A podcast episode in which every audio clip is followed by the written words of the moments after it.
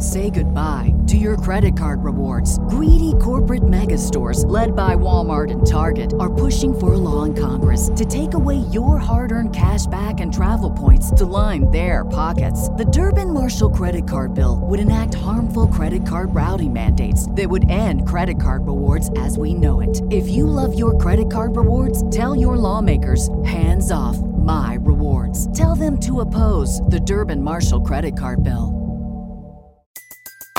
Everybody in your crew identifies as either Big Mac Burger, McNuggets, or McCrispy Sandwich. But you're the filet fish Sandwich all day.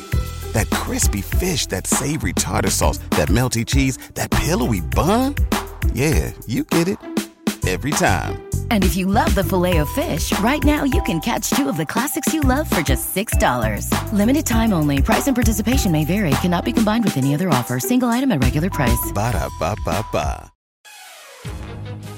Oppression breeds rebellion. You know, they're light ships or whatever. And then somebody just said, like, they're building the Death Star. I don't really give a damn about that. As long as it's well executed and it all makes sense, then I don't need to be told what's going to happen before it happens. The attention to the characters as well. There's been great character development, even if it's been slow in some cases. Welcome to the big stream. I am Liam McKeone here today with Ryan Phillips. We are gathering to do a three quarters season check in for Andor. Ryan and I previously discussed Andor after the first few episodes dropped in September. We were optimistic about where the show would go. Uh, we are now up to nine episodes, nine of 12. The most recent came out this past Wednesday. We only have, sadly, three more weeks left with Cassian Andor until the next season. And we decided to just hop on a podcast and talk a little bit about what we're impressed about the show and how excited we are to see the finale because, damn, it's been really good. I think Ryan agrees with me on that front. It has been a uh, very, very successful spinoff, and it's not even done yet. I don't think that even them butchering the last few episodes would take away from the overall quality of what has been put forth so far. And it really makes one very excited to see what they are going to do next. Yeah, I agree. I this is as as many people have dubbed it, sort of street level Star Wars. You the as, and as you so eloquently said in our first episode about this, there's no superheroes in this show. You know, there's no there's no Jedi, and there's no flying, and there's no, you know, you, are not even getting really a lot of scenes of them being in outer space necessarily. This is street level, and and this is sort of what you know. It's a different take, and it's what the everyday people are going through, not the people who are, you know, involved in wars and planning and all this stuff. And you're sort of getting the sort of seeds of the rebellion sort of planted, and you do have Mon Mothma, who's a senator, Mon Mothma, who is a senator being involved. Um, but in general, you're just seeing people living under this regime and what it's like, and maybe starting to see why they want change. And I'll say so far this this this show has been fantastic. I'm so happy they're having a season two. It's not a mini series. I, I could I could do five seasons of this. I, I love what they're doing. I love how it's different every two or three episodes is a completely different world, a completely different thing to explore. You've had a heist episode, you had an episode just completely building up to a heist. You've had a heist episode. Now you've had two episodes where it's like a jail, uh, a, a prison situation. I'm sure we're going to get a prison break uh, situation. And you know, honestly, the thing, Liam, that I told you before we got on and I should never just say I should just save all these things for the air. Let's be real. But I told you, you know what's amazing about it is you could really plop this storyline into any major world, whether it's Marvel or you know MCU or uh, any any of these, you know, in a different time period, maybe with different outfits, Lord of the Lord of the Rings world or something like that. You're just following a guy who is trying to find his way and sort of getting developing into a rebellious persona, like he's going to help you know lead a civil war essentially. Uh, but it works in any world. It doesn't have to be star wars because you're not dealing with the big people we have seen in star wars before. And i think that is sort of a crutch that star wars shows have leaned on a little bit it's like okay things are getting stale. Here's luke skywalker. Things are getting stale. Here's darth vader. You know they're not doing that with this. And they mention the emperor but we haven't seen him.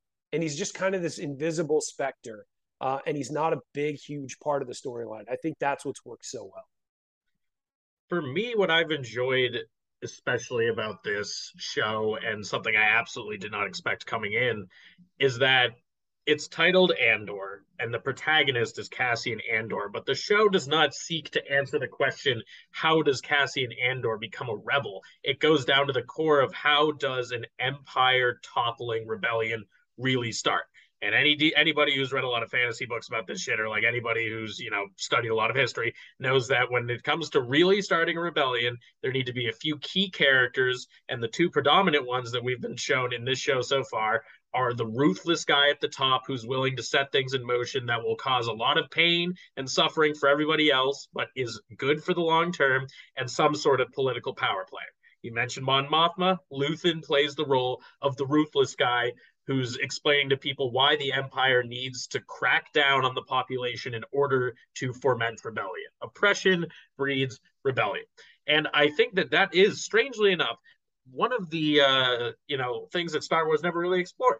When we are introduced to the universe in uh, Episode Four, the rebellion just kind of is like there.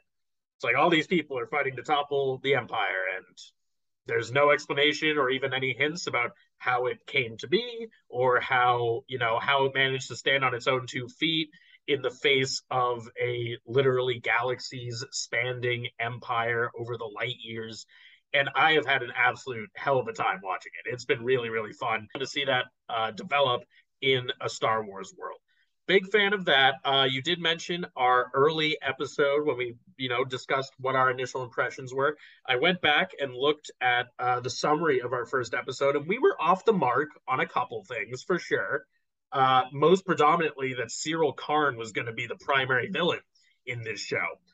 He actually has the weirdest character story yeah. arc of anybody in the show by a fairly significant margin. It's ended his whole thing has ended up becoming like his mommy issues. It's been really uncomfortable. Dude's doing a hell of an acting job because I get the fucking wiggles every time that guy comes on screen. It makes me very, very, very, very uncomfortable. But he is, you know, if anything, he's an interesting character. He didn't end up fitting into any of the archetypes that you could have possibly have guessed for him after seeing the first three episodes. Yeah, and I I look at him and I'm kind of like where he goes is going to be very interesting because I thought in those early episodes it could be that you know with everything that happened and his whole like platoon getting wiped out and all of that stuff it could be that he saw the danger of the empire the, how bad it was and could have gone the other way and it appears you know gone towards like rebellion and maybe taking down the empire but it appears he's gone the complete opposite direction and he's only solidified in his you know desire to take Cassian out is driving his whole persona. And, you know, he isn't going to be the primary antagonist, it doesn't look like, but it does look like in these two worlds, if you take the Empire and you take the budding rebellion, he and Cassian are on the same kind of level. They're not in charge of anything, but like their storyline kind of fits with where this is going. And eventually, those characters are going to run into each other again because all he wants is to kill Cassian. Cassian doesn't even know about him, but it feels like their arcs are going to, to come crashing together at some point, or they wouldn't be focusing on him as much as they are, you know. So he's really becoming, it feels like in this moment, he's becoming a really hardened sort of pro empire guy. Whereas Cassian starting to slowly becoming I'm gonna help the rebellion and these these disparate groups that come together to form a rebellion. So I, I, feel like those two characters are mirroring each other a little bit. We're getting way less of Syril than we are of Cassian, obviously, because he's not the star of the show. But you're right, he's not the main antagonist of the show. The main antagonist is in general, it's just the Empire. And it's it's a bunch of different people uh, of the Empire sort of cracking down and and and in various levels, whether it's the Senate or it's you know the interrogators or it's you know whoever. Uh, and, so I, I, find it interesting what they're doing with him. Um, Kyle Soller is the actor. He's doing a really good job, as you said. They're navigating. They're trying to show you how he got to be where he is with the mom issues and all of that stuff. Um, but it's it's going to be interesting to see where they take that um, and take his you know sort of incredible like dedication to the empire that's only growing, uh, and his very weird relationship with uh, with Dedra, the head interrogator there. their relationship is getting really weird at this point through episode nine, and it'll be interesting to see where that goes because she wants nothing to do with him, and he seems pretty obsessed with her. The point you made that was most interesting was the idea that uh, Syril is the mirror. They're the he his path is parallel with Cassian, and I think that if you follow that kind of line of logic, then there actually is some sort of weird universe in which he actually reverses entirely on his pro empire stance. Because think about it, right? Crazy enough. But Cassian does not want to be a rebel. He wants to be, I don't really know what he wants to be. He, he wants, wants, to, be safe, basically. Yeah. He, he, wants, to be, safe and he wants to live under the radar with all of his money and he wants to live with his surrogate mom, adoptive mom, whatever. And that's all he like really wants. That's his overarching goal. He's not getting that through all these outside circumstances, he will not get that. He got picked up for doing literally nothing and just hammers home, you know, you don't need to be a rebel to get screwed by the Empire. This guy, Syril, he wants to be the big big dude in charge and hunt down Cassian and kill him. And he is blocked at every turn in his attempts to do that. So, what happens when both of these characters reach their breaking points where they realize that the thing they want the most is not in reach? For Cassian, we know he becomes a rebel and he ends up playing a huge role in toppling the Empire in the long term. What's going to happen to Syril? Well, the you know, just thinking about it, it does kind of feel like that the logical end game, if he keeps on getting denied and pushed down by the Empire, despite his very earnest attempts to you know, be the exact kind of, you know, follower, supporter, mindless servant that they want, where is his mind going to end up? Where is he going to go once that happens? And the answer could be taking down the Empire. Maybe. I'm just throwing it out there. We'll revisit once the season ends and we'll see if I'm right. But I do think that there's a possibility here that he ends up trying so hard that it becomes disillusioned of what the Empire, maybe not what the Empire stands for, but how the empire operates and how it doesn't allow, you know, in his twisted worldview, people like him to do what they have been put on his planet to do. Yeah, it, it is going to be interesting to see where this goes. I think that's the big question mark moving forward because you're going to see the the higher ups in the empire continue to crack down and be what they are. You're going to continue to see Luthen be sort of a you know a, a, scoundrel who's trying to do whatever he can to get what he wants. You're going to see Mon Mothma fighting this, you know, unwinnable fight. And, and and here's the thing: is we know where this goes. We know where the end is. We know what happens to Cassian eventually. We know what happens to Mon Mothma eventually, and, and where they end up. So we know where that path is going to lead. How they get there, we don't know, but we kind of get that. Syril's a question mark. We don't know where he's going. And so I think that makes it interesting. And I think that's why even through sort of the slower moments of his character, uh, you wind up kind of being interested because we don't know what's going to happen. Yeah, he's a fucking weirdo though. I, I am not rooting for him to succeed. He's literally, even though we hate Dedra, he's stalking her. It's very it's very uncomfortable. A little bit of incel energy that well, heavy incel energy when yeah. paired with the mother issues.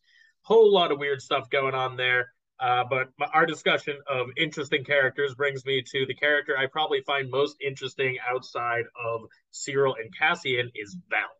Vel was first revealed to the viewers as a nitty gritty member of the rebellion. Obviously, is willing to do whatever it takes to topple the empire. You don't really know anything about her past. The only personality trait you get is that she's gay. She's sleeping with uh, Cinta, and that's pretty much it. And then suddenly she shows up at in Coruscant all dressed nice, got the good hair going on. She went to the stylist, and she turns out she's a member of high society, which was a very intriguing twist that once again checks another one of the boxes that I mentioned about what, any good rebellion needs to succeed. It needs people in those higher up positions who are willing to do the dirty work. That is Vel. Unsure if she's actually cousins with Mon Mothma or not. I think she is. I don't think that's think a cover. Yeah, yeah, because they had a familiarity about them, the way that they interacted and especially her husband, who is Mon Mothma's husband, that is, who is really being built up to being a huge piece of shit. Um, there is some familiarity there, so I think they are family, but I don't know. I'm unsure what they have planned for her next. I don't believe they mentioned it specifically.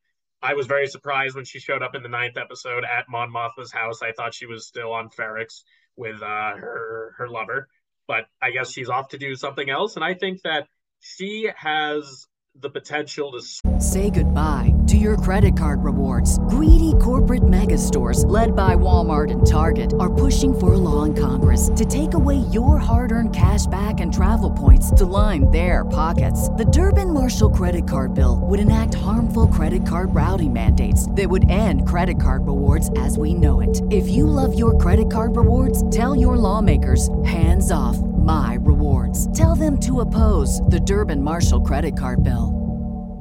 Swing things here in the show. We know the rebellion succeeds, but so many pieces need to fall in place for them to be in a position to steal the Death Star plans when Rogue One happens. And I think Vel's going to end up being a major player. And I think that her character development is something that they've sort of brought into the forefront fairly quickly for a uh, character who was introduced in the, I believe, the fourth episode of the show. Yeah. But it there is, I think, a lot to work with there, and I'm really interested to see what they do with it. Yeah, that was a great reveal that she shows up, and you know we had seen her uh, sort of have a clandestine meeting at one point with Luthen's uh, assistant, and um, you figured that was their point of contact. But then you realize, no, she's actually you know Mon Mothma's cousin, and they're clearly very close as well. And you know Mon Mothma is sort of warning her off of you know, hey, take take take some time and let everyone see you being kind of the spoiled rich girl. And uh, it, it it was an interesting uh, exchange, and I think definitely a surprise for me. I didn't see that one coming. I figured she would just be token rebel girl who, you know, we kind of like and is interesting. Um, I, I had to pause the show when she showed up on screen in a full hairdo. I was like, wait yeah. a minute, who the hell is that? That isn't her, is it? Oh my god! Yeah, yeah, uh, the waif from Game of Thrones. Um, but so yeah, I it was a it was a very cool uh, twist there. I think that it's I think we're going to slowly start to see a lot of elements of this uh, of this show kind of come together, sort of disparate elements off to the side. Like the, you know, some of these guys in the prison are going to join the rebellion because of what happens, and and Cassian's going to have a gang with him at some point. He's going to have some people to bring to the table. Um, you also know that I think that you're starting to see Bix Caleen, played by Adria uh, Adria Arjona, she's got some connection to Luthen that we don't really know the whole story about. He's just kind of the buyer of her stolen stuff. Um, but you know that they know each other. There's got to be some connection. How did she get there? How did these two people uh, connect? Because, you know, she connected Cassie to him. It's a huge piece. And so there's something going on on Ferrix with them uh, that you're gonna that is gonna be developed more as well. And so there's a lot of room for this show to grow, which is interesting when you have a fixed endpoint, and the fixed endpoint is Cassian stealing the Death Star plan, you know, like working to steal the Death Star plans and and in the beginning of Rogue One. Um, there is actually a lot of room to grow and a lot of characters to explore when you pretty much know what Cassian's going to become. He's not there yet, but you're going to watch him become that. But then there's all these other people who, by the way, aren't in Rogue One, other than other than Forest Whitaker, None of these people are in Rogue One. I think Mon Moth was in there too, actually, but none of them are in there. And so we have to get to that point at some point. And a lot of these people are probably not going to be there for a reason. They're probably going to end up, you know, under, you know, the Empire is going to wind up getting to them. So uh, again, very interesting open world. I love what they've done. I love that it's different from other Star Wars stuff. And, and you know, I loved watching Obi Wan because you know that character is so iconic, and seeing you know sort of a bridge in years there and seeing Ewan McGregor re-inhabit the character and try and take it to where the Alec Guinness version of the character was. I loved that show. It was fun. You got to see Obi-Wan and Vader go off. Okay. But it's also felt like an extension of a Star Wars movie, you know, where this feels like its own thing within that world. And that's what I've loved about it. Yeah, they're definitely striking the right note, I think. It's kind of like what The Mandalorian was at its best moments, I would say and but then they obviously at certain points decided to loop in bigger Star Wars characters. You mentioned Luke Skywalker, all that stuff.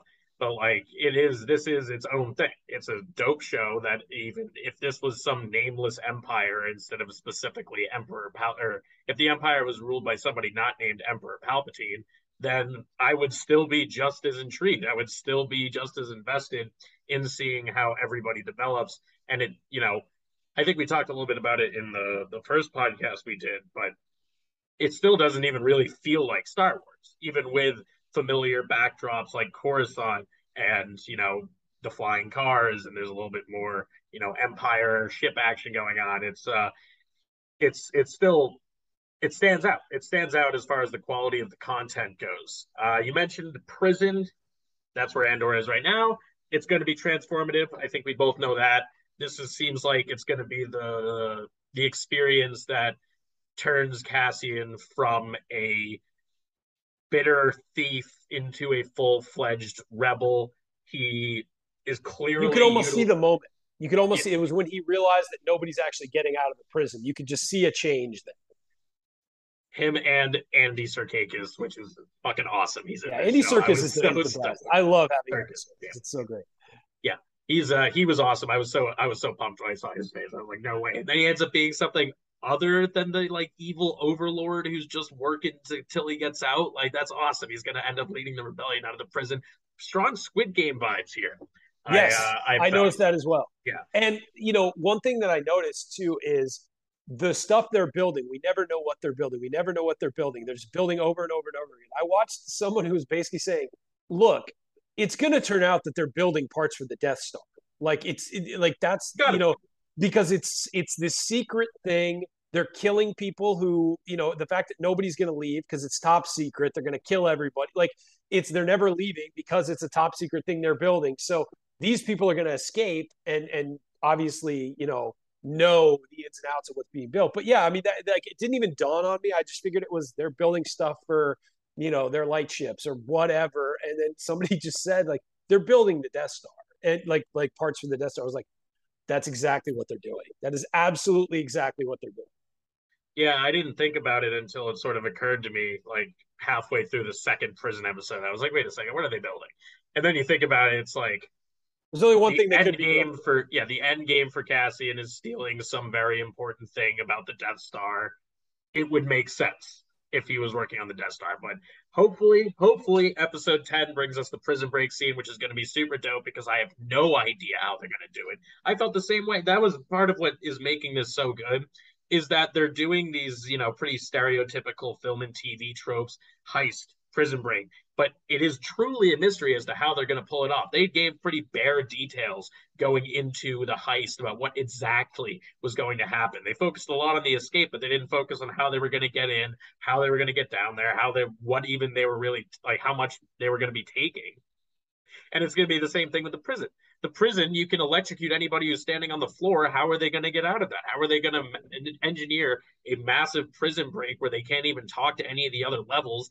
And they're in the middle of a fucking lake or an ocean or something. Like, there's so many different parts that they're just going to, you know, maybe some people wouldn't, don't like that. Like, they don't like that stuff happens behind the scenes and then on scan on screen they show that everybody knows what to do and it works out great I don't really give a damn about that. As long as it's well executed and it all makes sense, then I don't need to be told what's going to happen before it happens. That is what makes any good heist or prison break movie good is that there are unexpected twists and turns and it isn't all about the planning. It leaves some for the execution and I think that, you know, based off of how they executed the heist episode, which was as far as TV goes, 10 out of 10, I yeah. think that they're going to nail the prison break episode. Yeah, it's going to be uh, it's going to be a big time like Great Escape uh, uh, adventure. I think, um, and I loved it that Cassian at one point like sneaks away and he's kind of you know whittling down a, a pipe to try and ruin, it. and then like all of a sudden he just closes it back up and leave, and it's like it's like he's it's, he's starting to like lay seeds that he's going to do something, but you don't know what it is. And, and I do like that there is this kind of mystery about how they're going to do things, and then they just go do them. And and yeah, I again, it's just been so well done, and I'm thrilled with where it's at. And uh, I was anticipating the show for a while, and it's lived up to my expectations. And it's actually been my favorite one. I love The Mandalorian; it's a fun show. Um, but I also think that that show gets a little repetitive. He's in a different place every week, doing a different thing, and kind of spaghetti western-ish. Um, but this is this is a more like a long, long movie uh, with a lot of different elements to it, and I, I've enjoyed every bit of it.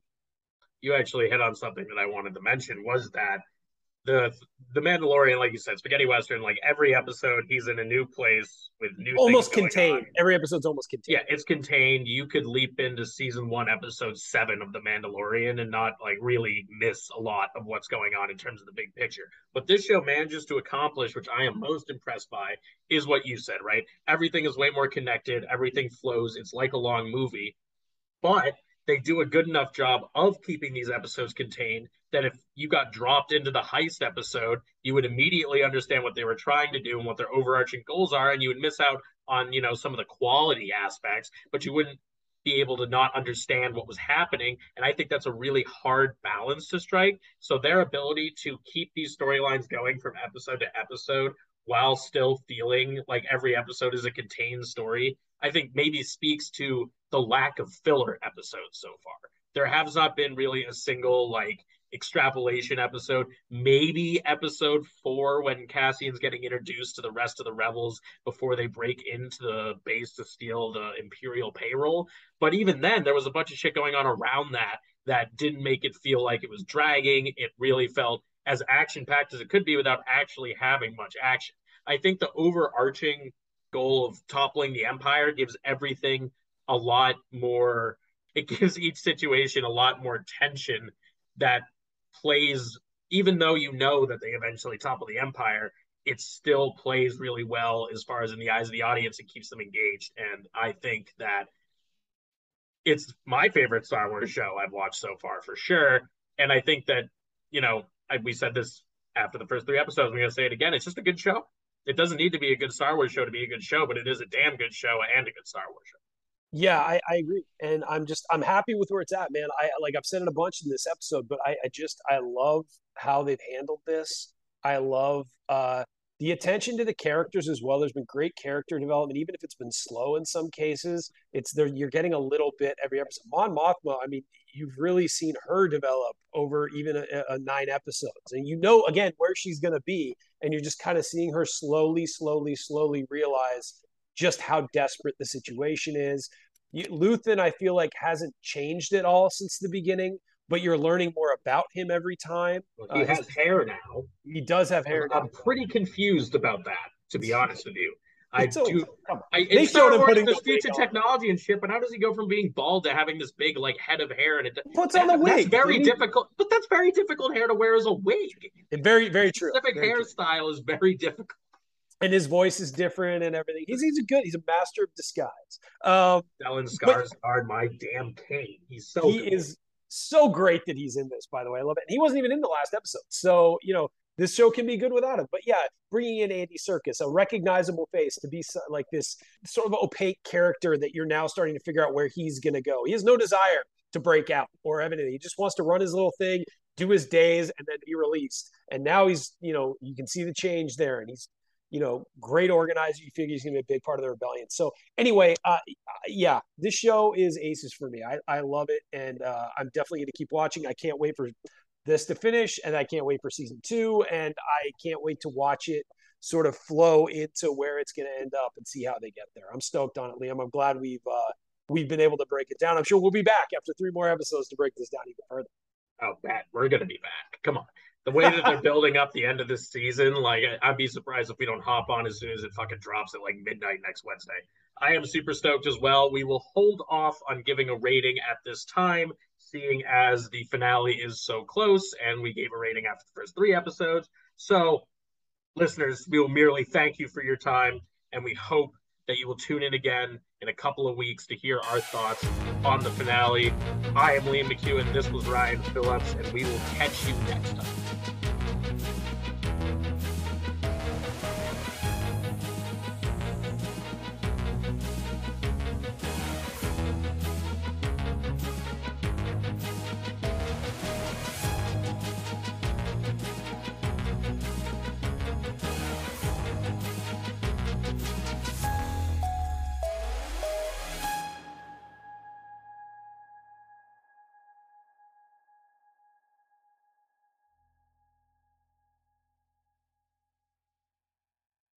Say goodbye to your credit card rewards. Greedy corporate mega stores, led by Walmart and Target, are pushing for a law in Congress to take away your hard earned cash back and travel points to line their pockets. The Durbin Marshall credit card bill would enact harmful credit card routing mandates that would end credit card rewards as we know it. If you love your credit card rewards, tell your lawmakers hands off my rewards. Tell them to oppose the Durbin Marshall credit card bill.